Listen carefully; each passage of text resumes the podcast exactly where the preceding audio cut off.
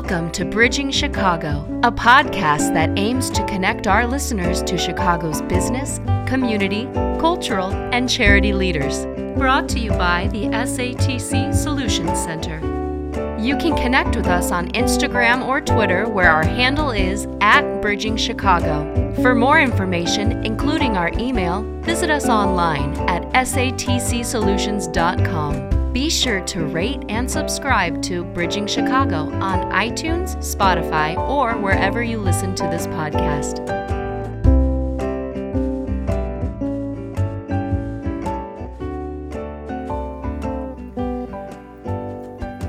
Hello, and welcome to another episode of Bridging Chicago. I'm Savannah Roundtree, your host for this conversation. Today's episode is actually part two of a conversation that I'm continuing with Dan. In a previous podcast, we got into his background and his history in the real estate market in Chicago. And in this episode, we're going to dive a little bit more into his experience in the field of cannabis. So if you'd like to listen to the first part of our conversation, go check out that episode. Otherwise, here's the second half of our conversation. Thanks for listening. All right, so at this point, we're going to shift gears maybe a little bit, maybe not. Um, I am very interested. You also, as I mentioned before, have a um, long history, long being relative, because I don't think many other people in the cannabis um, industry have this much expertise necessarily just because um, it's a very rapidly growing field. I don't know um, but I know that you were an early adopter of forecasting, um, you know, cannabis sales sales in a real estate space, and you know maybe it's close to your um, you know sort of daily needs study. I'm not sure, hmm. but um, you know, how did you get into um, the cannabis space um, as such an early adopter? Well, yeah, I've got a personal story in it as well. I I've always been interested in it, um, and and felt that you know there would be this type of a movement at some point in time um, towards legalization. Mm-hmm. I actually, with a bunch of real estate buddies, tried in 2014 when the first Illinois wave of licenses was being uh, offered. We put a little group together for fun and applied for some licenses, but we were we were. Uh, it was comical how uninformed we were and how um, yeah, you know how versed you needed to be and connected you needed to be um, to, to win a license. So it was a failed kind of fun attempt with some buddies. um, but in the meantime, uh, some other friends of ours that were in the real estate business won licenses at that time. Uh, and so I followed their story. Um, I think a lot of my other buddies who tried kind of dropped the idea at that point, but I was hell bent on getting into the industry, in some, especially in uh, tenant representation. So I followed the winners, who were a grassroots company um, out of out of uh, Deerfield, and um, ultimately um, got involved with them.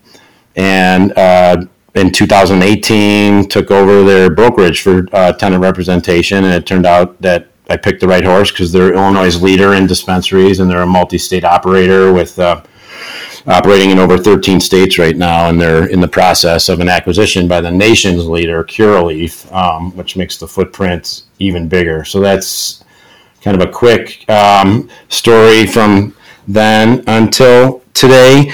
But I think most importantly to me, just personally, is that I've personally seen my son, who is now 13, uh, his life changed for the better through the use of cannabis oils, and um, he's a medical patient now. He's he has autism, and uh, as parents, um, we were those autistic parents that have tried every intervention known to man, mm-hmm. um, and we found success with cannabis oil like no other attempt we've ever had. And my and it's been a game changer for us and it solidified my mind that th- this isn't just a new retail concept that, that I can find some sites for. It's uh, it's it's a game changer for for the medical community probably for retail um, and and for the world really and and we're really on the cusp of it so it is amazingly exciting that I've been able to meld those two kind of passions into my business world. Yeah, I think we are definitely on the cusp of something, especially. Um, it's something I just have sort of a background interest on. I try to keep up to date on, you know, how um, this process is going on Illinois. Um, just for people that don't know, um, Illinois recently, um, starting in 2020, legalized um, the selling of recreational cannabis and marijuana products. So um, not only do we have medical dispensaries, but we now have some recreational ones opening up.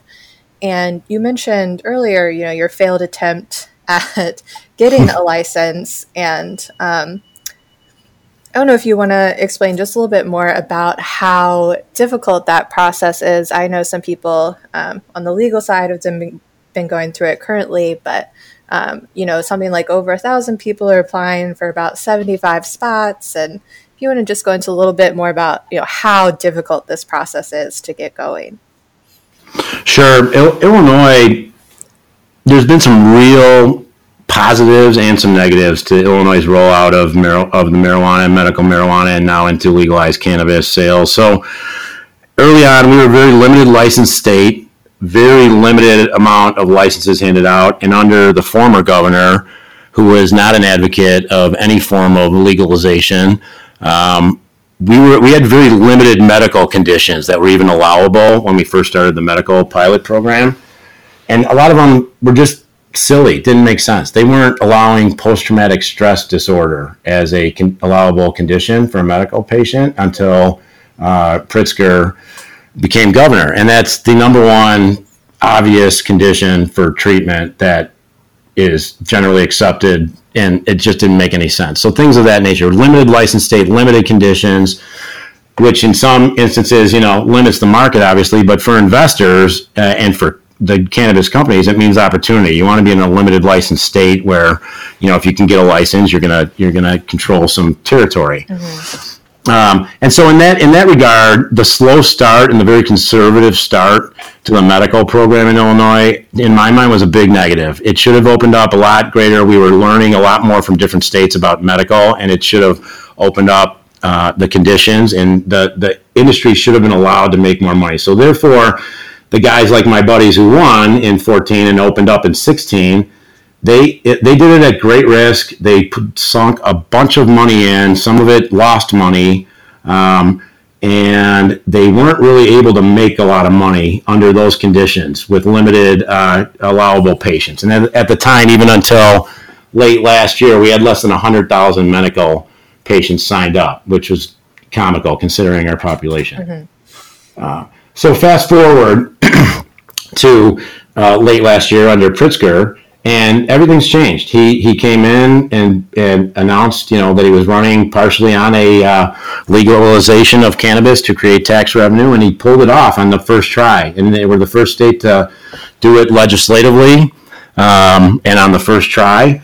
And we opened up uh, on January first. He also was, in my mind, wise enough to do the what we call the flip the switch model which other states haven't done, meaning the 55 that were open, if they uh, fill out some applications and pay a fee, can flip the switch and convert to adult sales immediately on January 1st. That made great sense. They were the ones that took the risks and took the pain early on and can obviously effectively get open. Um, and so I think that part of our rollout is the model for the country now. The, the rollout of the adult use and the way we did it with the flip the switch and the way we're you know, aggressively trying to roll out the next wave of license and do it with social equity, mm-hmm. uh, uh, real teeth to the to the legislation is now a model for the rest of the country.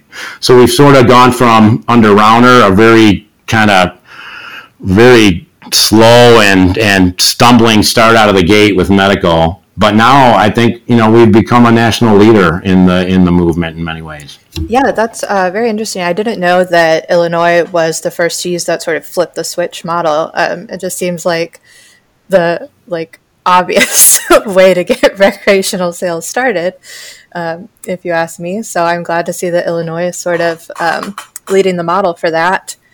Um, you've talked about the risks associated with starting a dispensary in terms of sort of the investment, and obviously there's the political fallout and all of that. Um, something I'm interested to know if you run into is um, the more the real estate side of that. I know that um, we have seen in a lot of um, landlord leases that there's clauses that say that they can't um, lease space to sort of the coded language is like a nuisance or something like that. Um, and so, do you find that it's especially hard to get spots for dispensaries? Do you have to do um, a lot of extra explaining as opposed to other retail spaces? How does that work for you? It's been extremely difficult. The fact that marijuana is still a Schedule One federally classified uh, drug, which puts it in the category of cocaine, et cetera, yeah. Um, means that there's no federal banking allowed. Obviously, we have a we have what's called the Safe Banking Act, which will allow uh, a hands-off kind of solution to states that legalize that the feds will stay out of their business.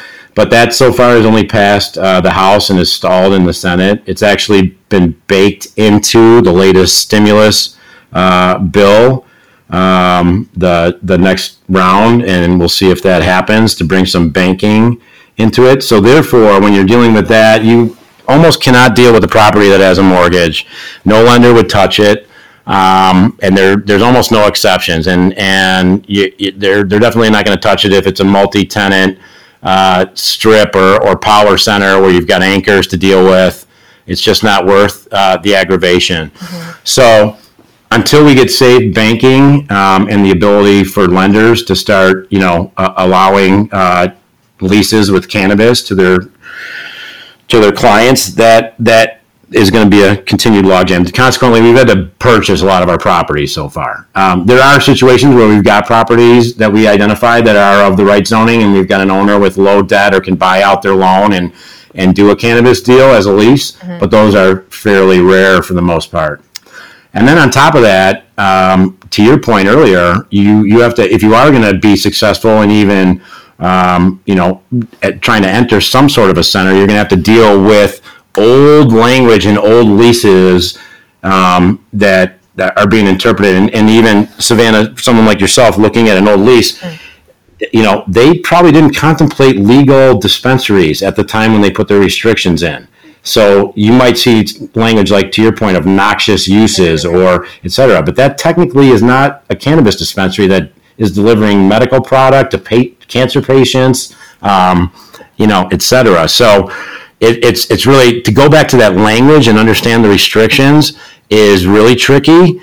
I think if you it's one of those if you ask the question, you're uh, you you're going to get denied. So if you, if you go seek permission from a big anchor in today's world and the and the language is gray, you can expect that you're not going to get a favorable response because why why would they take that risk in any way shape or form and they don't see they don't see dispensaries yet as a traffic generating uh, accretive tenant to their mix. So that will change as well. Um, it definitely wasn't contemplated, but I know it's something a lot of um, landlords and their legal counsel are struggling to. Um, you know, come to terms with right now. But I think if they want to see demand, they just need to um, you know, walk around the neighborhoods that do have dispensaries because I'm seeing lines out of a lot of them recently.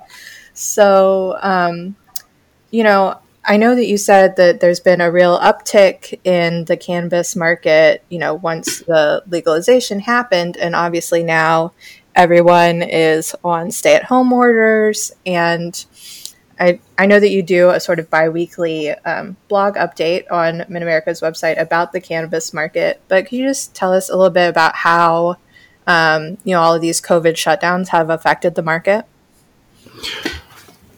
again, fascinating because we've had, we've been open, you know, basically four full months, uh, going into a fifth full month in Illinois.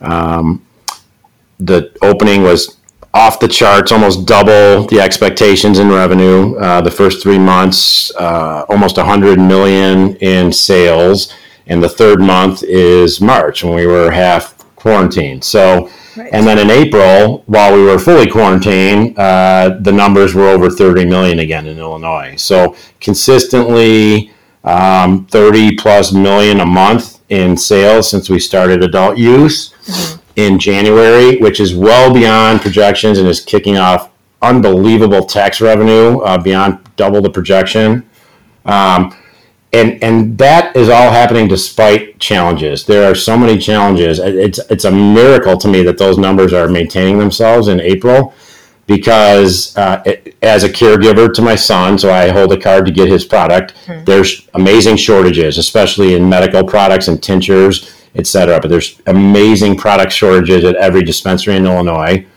None of the dispensaries in Illinois were equipped I shouldn't say none, but the majority were not equipped to convert to curbside pickup in their locations, mm-hmm. uh, but they were forced to and, and make it work. So you've got, you know, um, you've got dispensaries where, you know, someone has to carry a bag across a parking lot with a mask on and, um, you know, do a transaction across the parking lot. Well, you know, none of them have drive-throughs. Drive-throughs not allowable. Deliveries not allowable.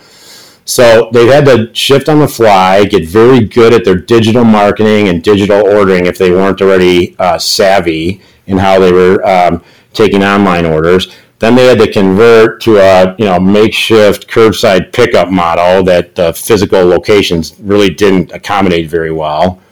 Um, and we've got unbelievable product shortages while the while the very limited amount of growers in Illinois uh, expand right now in process. So to put up uh, equal numbers in April to the miraculous months of January through March was fascinating to me and really says a lot about the growth of the industry. Yeah, I think if um, you know these older landlords sort of saw all the work and all the research and um, you know the adaptability that these dispensaries have gone through in order to keep such enormous sales up, I think they might be a little more amenable to leasing their spaces. but I, I mean, they're providing great traffic.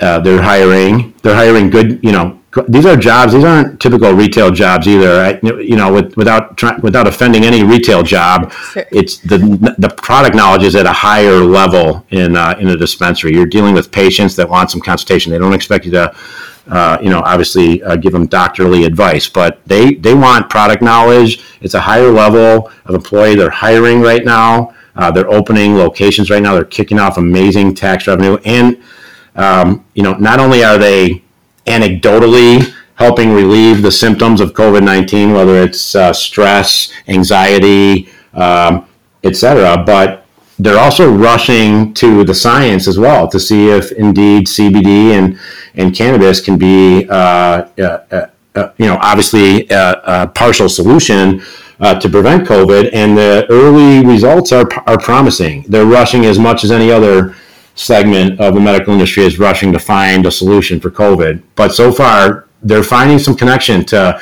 the decrease in inflammation and connectivity to cells, et cetera. Mm-hmm all those things are amazing. You know, you just it, it just it, it, just makes so much sense that that um, they're they're going to be welcomed in um, as as a daily needs catalyst instead of a nuisance tenant if they ever were one. Yeah, um, I think those are all really great points. I hope you are making them to all future landlords that you need. Uh, you know, one more thing I'll say, Savannah, like in, to your point, because I, I just wanted to talk about that in terms of incentives and the perception and everything. And, and I've been at a million community meetings debating allowing cannabis mm-hmm. and around Chicagoland, um, and obviously representing grassroots. And I think one people, the one thing that people forget is when you really think about a dispensary, it, in essence, it's a doctor's office. It, you know, you, you've got everyone from you know all walks of life walking in with all different types of reasons for walking in whether they have anxiety and they're an adult user without a license or or they or they're using it for pain or whatever or they're or they're or they're treating their cancer uh, chemotherapy treatments and trying to get through chemo or they're with my son you know changing our world by the you know lessening the symptoms of autism um, and helping him thrive at school you know these things are um, you know, it's it's just it's amazing, you know, how much further we really have to go, and to think that that it, it needs to be sold to folks as a positive is still, you know, it's frustrating for me, but I but I, I love doing it because it's an easy story to me. Yeah, um, I definitely could see where the frustration comes through. I mean, just for me, if you look at the research, just bare minimum, you know, you could see that it has, even if you're just using recreationally, uh, you know, far fewer side effects and harms than alcohol. And obviously, we have liquor stores on, you know, in every neighborhood. Um, so I've never really one understood. Thing you tell land, one thing we tell landlords as well. Sorry, um, the one thing we tell landlords as well when you uh, if you do your homework is that this facility arguably is going to be the most secured, uh, well lit, camera ready uh, facility in your shopping center or in or in your portfolio or whatever the case may be. It's not.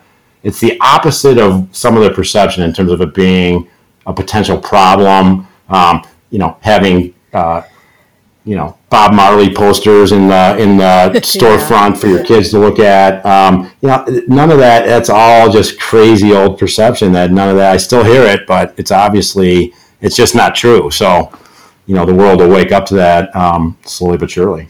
Yeah. And so, you know, we've talked a lot about all of this expansion that's happening. And I know a lot of dispensaries are now looking for um, second locations. I know you've been handling um, a lot of the second site expansion for grassroots. Um, so, does it get any easier once you have like a proven model with, you know, um, solid numbers, or do you still face the same challenges trying to find second locations as you did for the original ones? That's an interesting question. I think just like any other uh, retail retailer that I've worked with in the last 25 years. Obviously, you, I, I shoot to work for best in class, and mm-hmm. I've been lucky enough to do so. And you know, they have staying power, and they have a history, and they have successful stores all over the country. So it's it's a lot uh, less risk for the landlords that I deal with, um, and um, if I'm lucky enough to represent, you know, best in class retailers with, you know, strong financials and, and store networks behind them, that makes my job obviously a lot easier. Cannabis is a little different animal because of what we already kind of talked about in terms of really whether you want to deal with it or not. Sometimes you just can't by banking or or what have you. Um, but certainly being with someone, you know, representing someone like Grassroots, who's Illinois' leader and soon to be part of the national leader, you know, makes things a lot easier when you're trying to sell a landlord or a or a municipality on on the use. Um, so that you know that part is, is kind of obvious, but I think that um, what you're really dealing with more is the challenges of site selection being limited zoning is, the hard part yeah. and municipality to municipality rulemaking and that's just part of the cannabis industry that's been the really challenging part more than just the tenant and and uh, selling the industry et cetera that that's the challenge in cannabis is is dealing town to town and alderman to alderman.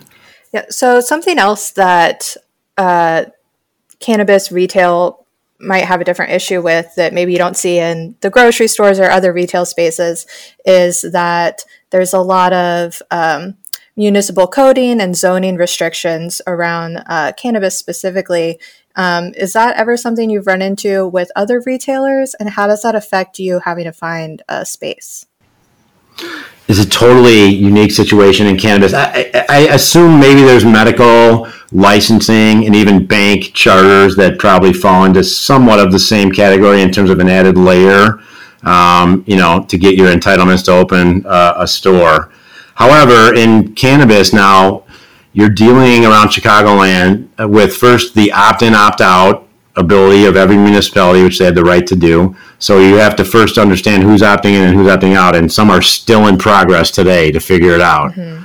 Number one. Number two, if that uh, suburb opts in, they're allowed to layer in their own uh, restrictions on top of the 1,500 foot from a, another dispensary rule. So they can add in a school restriction and a daycare restriction and a whatever they choose. So those are all different town by town, and you have to understand them at a different layer.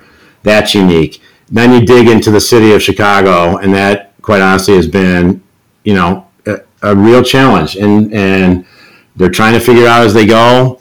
Uh, we had a lottery to uh, to figure out how to, you know, produce uh, an even amount of sites throughout the city. Um, that has turned into being, even though you know grassroots was in the lottery and won the right to do some things, has been very challenging to execute. And then the city changed zoning. Um, basically, we had sites locked and loaded, as did our competitors, and the city changed the rules and late last year and said C2, C3, DX zoning only. We lost you know, and and I'm not all of our competitors. Everyone lost well over fifty percent of the inventory they had tied up, and a lot of money when that zoning change was uh, was brought down from on high. So, and in a lot of cases, we had to start over. So, unbelievably frustrating when you thought you were getting some big advantage, maybe to open a second site before the rest of the world because you had taken the pain in 2014, 2015, etc. It hasn't turned out to be such a privilege. Yeah, I imagine it's very difficult dealing with uh, layers upon layers of different uh, bureaucracies, different zonings, codes, all of that, and to have it changed in the middle of your process. Um, I'm sure is extremely frustrating. um, I'm going to talk a little bit. We've been talking about all this expansion. Um, obviously, with your expertise in not only cannabis, but also urban grocery markets, you're sort of dealing with um, two categories of retail spaces that are maybe not as affected by COVID as other retail spaces. I know earlier in our conversation, you alluded to this time being sort of similar to um, what happened in 2008. I wonder if you just talk a little bit about how you've seen all of these um, stay at home orders, shelter in place orders um, affecting sort of the commercial real estate market. Sure. Yeah, it's, it's, I know I referenced that as similar just in terms of, um, you know, something that I've been through in my career that was a dramatic event and downturn. Um, but it's totally different, and, and the reaction to it is is totally different. Obviously, that was a banking crisis. This is a health crisis, mm-hmm. um, and I think you know, uh, first off, Americans are being very resilient. We're in a world now, unlike 08, where things are getting delivered to folks' doorsteps daily uh, to begin with. So, stepping up your skills in that um, category and learning how to be a little bit more of an online shopper when you need to um, obviously um, is different. And i think the fact that yeah in in in in that downturn it affected all retailers in a certain way shape or form. It affected all households. In this downturn um, it affects only a certain portion and it affects them dramatically if you're a retailer that's kind of you know touch and feel the product um, then in this COVID world, uh, that's going to be a problem and it's going to be slow to bounce back. Um, for instance, health clubs, big health clubs. Um, for instance, uh, all the new, you know, entertainment venues of climbing gyms and, um, uh, you know, different uh, Orange Theory Fitness and um, uh, movie theaters and gathering places. Obviously, there's going to be a little big. Those are going to be tough retail concepts. They're going to be slow to recover, and they're going to have to look different dramatically you know, when we do emerge. Um, and then other retailers, uh, you know, obviously grocers have been able to step up their game and even expand their delivery services and um, put up some incredible numbers. And then, and then you focus on my micro world of cannabis, and that, you know, fortunately was deemed an essential business, and rightfully so. So they all remained open, and they've turned out to be essential. Um, and so I think uh, you know, coming out of it, certainly I think there's going to be a lot of pent up demand um, for for just shopping in general, and the you know Americans' desire to spend and and certain purchases they've been putting off. But I do think fundamentally uh, the retail world is going to change forever in terms of uh, the categories where you're touching and feeling product. It has to change forever because of this. Yeah, I've seen a lot of um, more like I live in Logan Square and I've seen a lot of neighborhood businesses really up the delivery or curbside pickup options that they're um, you know able to offer just so they can stay in business and um, I'll be really interested to see if um, that sort of delivery mindset keeps up or if people are like just really want to get out of their homes and like touch some products once they're able to leave it's definitely going to be an interesting time to be looking at retail spaces, I think.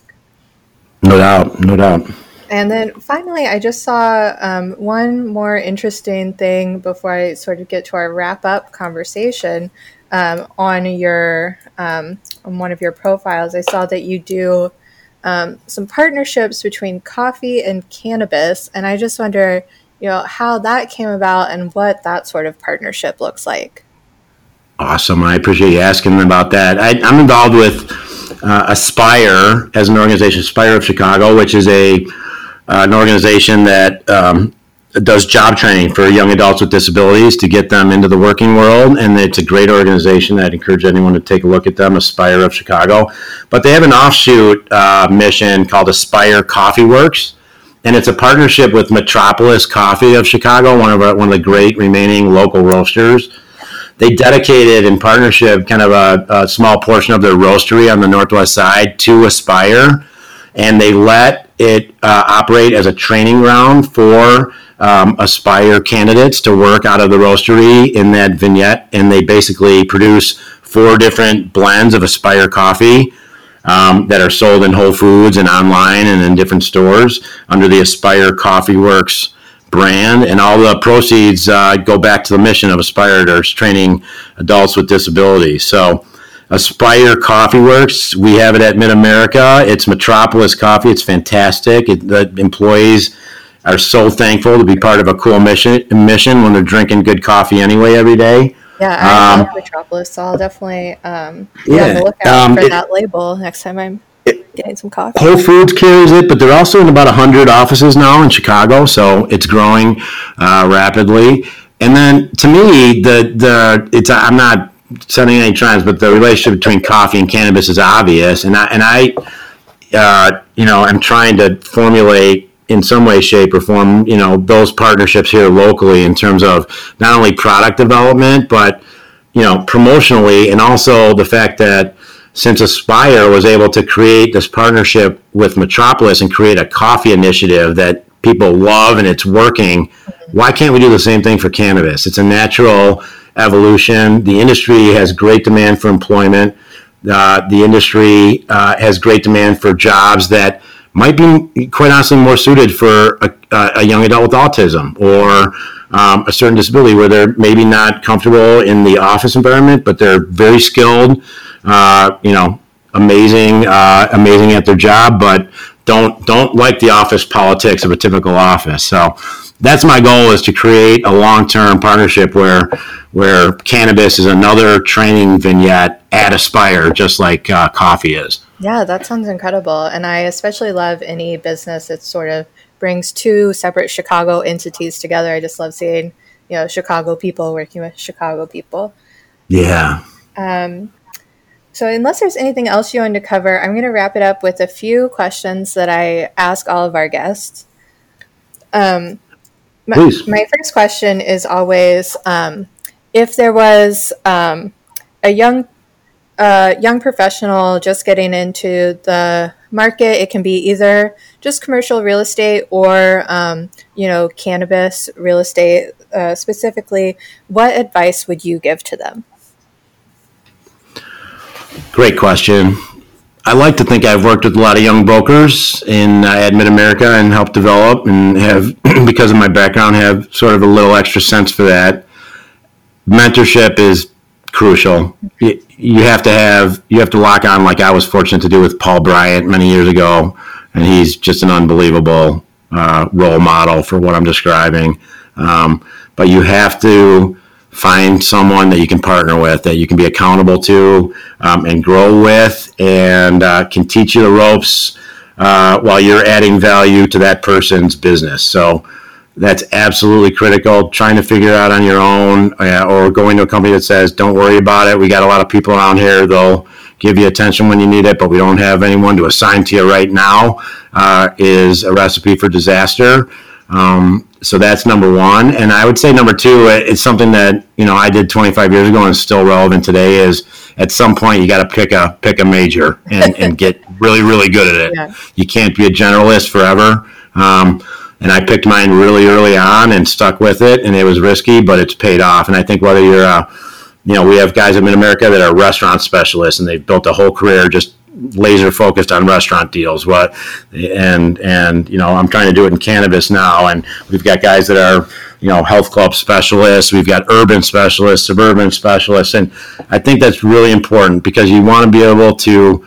It's a big market. It's vast. It's changing. It's got all these different categories, And the one thing you want to bring to the table is that when you're talking to a client or retailer, is that I know this category, this geography, like the back of my hand, and that that's that's uh, important. So you know, specialization and mentorship, I'd say, are the two biggest things. Great. And so finally, just to bring it back to Chicago, this might be a little bit tainted by our current shelter in place um, orders, but this can be, you know, once we're all um, free to go about our normal lives again, what is your favorite thing to do in Chicago? Wow. Wow. It can just be a top. No, I don't want to put too much pressure on you. just one of many. Um, I, you know, quite honestly, it's just staying downtown with my wife and and just and just exploring the city for a day. It doesn't have to be anything specific. It's simply just now that we live in the suburbs and we spent all that time in the city. If we get a chance to go down in our own town and have a stay night downtown and just be able to walk around those unbelievable neighborhoods, whether it's the Gold Coast or off Michigan Avenue or into the neighborhoods or in Hyde Park or whatever the case may be. There doesn't really even need to be an agenda or any specific thing. It's just being able to explore a day in the city. Yeah, that's actually whenever I need to just like clear my head, I just sort of pick a neighborhood and take off walking. So I also love just experiencing the city. It's um, awesome. Yeah. Well, Dan, thank you so much. I may have learned more on today's podcast about cannabis real estate than I've, you know, ever learned about a different topic, and I am so thankful for your knowledge and expertise today. Oh, it's a great pleasure. I'm so thankful you had me on and uh, to talk about it.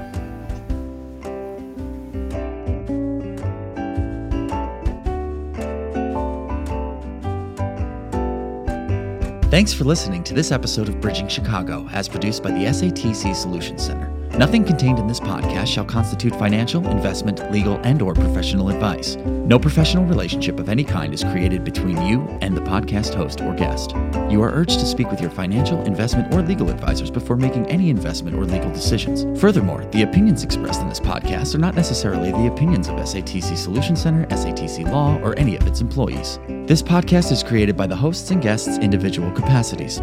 All opinions on this podcast are or have been rendered based on specific facts, under certain conditions, and are subject to certain assumptions and may not and should not be used or relied upon for any other purpose, including but not limited to, or use in or in connection with any investment purposes or legal proceeding.